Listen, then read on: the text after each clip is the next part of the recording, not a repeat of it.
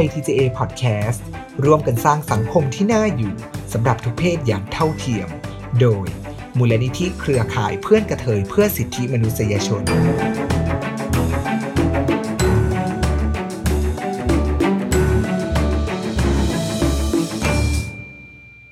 สวัสดีค่ะ ยินดีต้อนรับเข้าสู่ไทย TJ Podcast Podcast ที่จะมาแชร์เรื่องราว LGBT ทั้งเรื่องเล่า ประสบการณ์ และประเด็นด้านสิทธิมนุษยชนของกลุ่มบุคคลที่มีความหลากหลายทางเพศ วันนี้อยู่กับโน้ตเจสตาแต้สมบัติ จะมาแชร์เรื่องกระเทยสาวประเภท 2 หรือคนข้ามเพศ ในการเกณฑ์ทหารค่ะเราก็มาถึงการเตรียมตัวในช่วงระหว่างการเกณฑ์ทหารแล้วนะคะ แน่นอนว่าก่อนที่จะไปเกณฑ์ทหารเนี่ยก็ต้องบอกว่าตรวจสอบนะคะ วัน เวลา สถานที่ ให้ชัดเจนนะคะ ให้ชัวร์ว่าเราจะไปเกณฑ์ทหารวันที่เท่าไหร่นะคะ สถานที่คือตรงไหนนะคะ ถ้ามีเวลาอาจจะไปดูสถานที่ล่วงหน้าได้ นะคะ เพื่อจะได้เราจะได้เตรียมตัวจะได้รู้ใช่ไหมคะว่าห้องประชุมที่เขาจะจัดลานที่เขาจะใช้เกณฑ์ทหาร ห้องน้ำห้องท่าอยู่ตรงไหน ถ้ามีเวลานะคะ ก็อยากจะแนะนำว่าลองไปสำรวจสถานที่ก่อนก็จะดีค่ะ เพื่อเพิ่มความมั่นใจให้กับตัวเองนะคะ วันที่ที่เราจะไปถึงเราจะได้รู้สึกว่าแบบอ่าโอเค เดินไปได้ถูกรู้ว่าห้องน้ำห้องท่าอยู่ตรงไหน รู้ว่าสถานที่ที่จะเกณฑ์อยู่ตรงไหนนะคะ ถ้าเรามีเวลาค่ะ ก็ พอถึงวันนั้นปุ๊บเนี่ยในการเกณฑ์ทหารต้องบอกว่าให้ไปแต่เช้านะคะหกโมงครึ่งเจ็ดโมงหกโมงครึ่งอาจจะต้องไปถึงที่เกณฑ์ทหารแล้วนะคะ เพราะว่าจากที่เราสังเกตการการเกณฑ์ทหารมาเนี่ยต้องยอมรับว่าบางเขต บางอำเภอ บางตำบลเนี่ยจะมีคนค่อนข้างเยอะนะคะ ถ้าเราไปสายแล้วเขาเนี่ยเรียกชื่อเราไปแล้วนะคะ เขาก็จะมีการแบ่งเป็น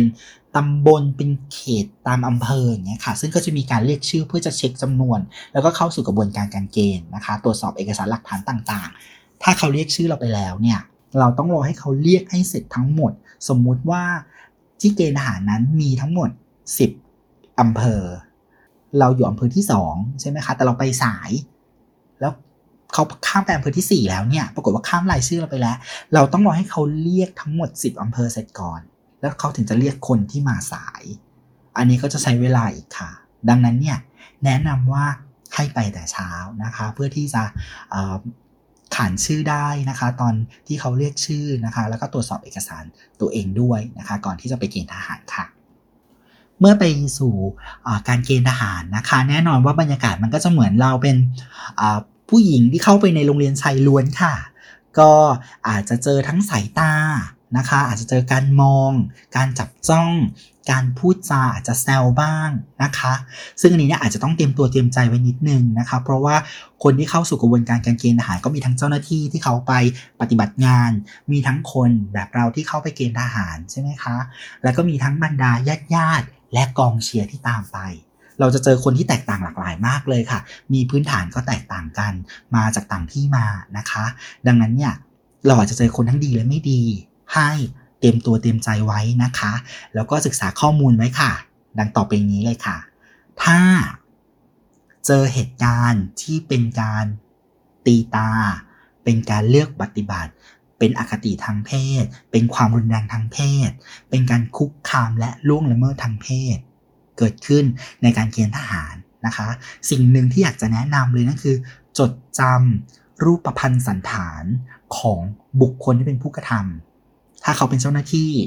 เขาก็จะมีป้ายชื่อ มีแถบเครื่องหมายที่แสดงยศและตำแหน่งนะคะ ให้จดจำไว้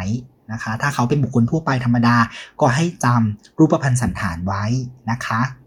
เพื่ออะไรเพื่อที่ว่าเราจะได้ดำเนินการร้องเรียนได้นะคะ การร้องเรียนเนี่ยก็จะมีหลายกลไกค่ะหนึ่งคือสามารถที่จะไปร้องเรียนกับคณะ ประธานในหน่วยตรวจเลือกนะคะ ซึ่งจะเป็นเจ้าหน้าที่ที่นั่งอยู่ด้านหน้าสุดนะคะของการเกณฑ์ทหารจะสวมปลอกแขนแดงค่ะ จะนั่งอยู่บนโต๊ะนะคะ แล้วก็คอยเซ็นเอกสารสอดอ13 จะมีแค่ท่านเดียวเท่านั้นที่นั่งอยู่หน้าสุดนะคะ สังเกตได้ คนนี้เนี่ยจะเป็นคนที่เราสามารถเข้าไปร้องเรียนได้ ถ้าเกิดปัญหาความรุนแรงการคุกคามและการล่วงละเมิดทางเพศเกิดขึ้น ปัญหาที่เราเคยลงพื้นที่หรือว่ามีน้องๆแจ้งมาเนี่ยอย่างเช่นนะคะ การ ขอเบอร์โทรศัพท์ ขอไลน์ขอถ่ายรูป โดยที่เราไม่ยินยอมนะคะ การพูดแซวการให้เราไปเสิร์ฟน้ำให้เราไปเดินเอกสารนะคะ อันนี้เนี่ยเราสามารถปฏิเสธได้ เพราะไม่ใช่หน้าที่ของคนที่จะเข้าไปสู่การเกณฑ์ทหาร ถ้าเรารู้สึกไม่ยินดีที่จะทำรู้สึกอึดอัดขับข้องใจนะคะ ก็ปฏิเสธได้นะคะ หรือว่าถ้าเขายังตื้อและยังพยายามกระทำนั้นอยู่เนี่ย ก็ให้เดินไปหาทาง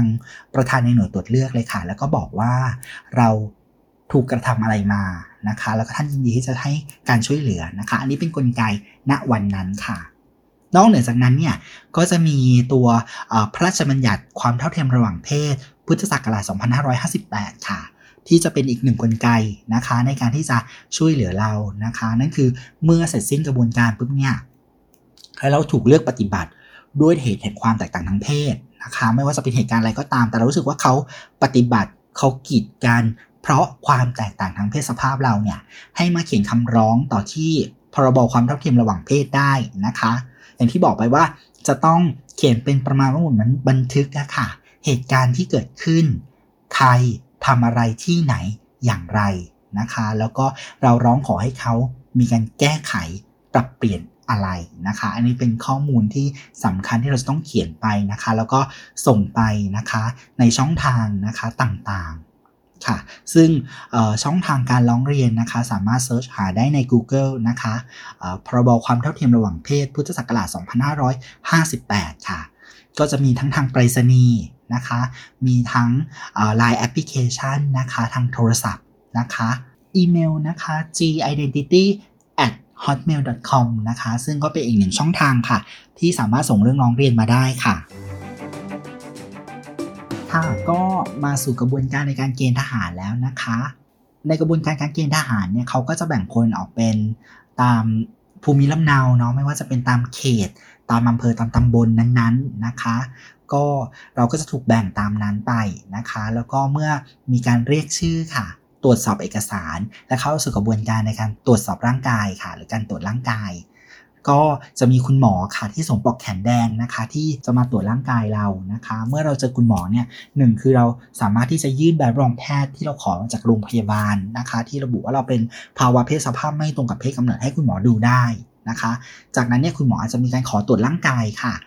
ซึ่งกระบวนการในการตรวจร่างกายเนี่ย เป็นกระบวนการปกตินะคะที่ทุกคนต้องเข้าสู่กระบวนการการตรวจร่างกาย แต่ในส่วนของคนที่เป็นกระเทยสาวประเภท 2 หรือคนข้ามเพศ หรือบุคคลที่มีภาวะเพศสภาพไม่ตรงกับเพศกำเนิดเองก็ตามเนี่ยเขาก็จะมีการจัดห้องนะคะ ที่เป็นห้องที่มิดชิดเนาะแล้วคุณหมออาจจะขอตรวจร่างกายหรือว่าดูในเรื่องของการผ่าตัดศัลยกรรมทรงอกนะคะ ซึ่งคนที่จะสามารถตรวจร่างกายเรา ในห้องที่ปิดมิดชิดได้เนี่ยจะมี 3 ท่านด้วยกันนะคะ 1 คือคุณหมอที่สวมปลอกแขนแดง 2 คือประธานในหน่วยตรวจเลือกที่สวมปลอกแขนแดงนะคะ แล้วก็จะมีเจ้าหน้าที่อีกท่านหนึ่งที่สวมปลอกแขนแดงแบบเดียวกันนะคะ ดังนั้นคนที่สวมปลอกแขนแดงเนี่ยจะสามารถขอตรวจร่างกายเราได้ แต่แยกดีๆนะคะ ไม่ใช่สอหอนะคะ ปอกแขนแดงแบบคุณหมอ แล้วก็ประธานเนี่ยจะเป็นปอกแขนแดงอีกแบบหนึ่งนะคะปอกแขนแดงแบบสอหอเนี่ยจะไม่สามารถขอตรวจร่างกายเราได้นะคะ เมื่อตรวจร่างกายเสร็จปุ๊บเนี่ยคุณหมอเขาก็จะระบุค่ะ ในใบสอดอ43เนี่ยต้องบอกว่าเขาแบ่งคนออกเป็นประมาณ 4จำพวกด้วยกัน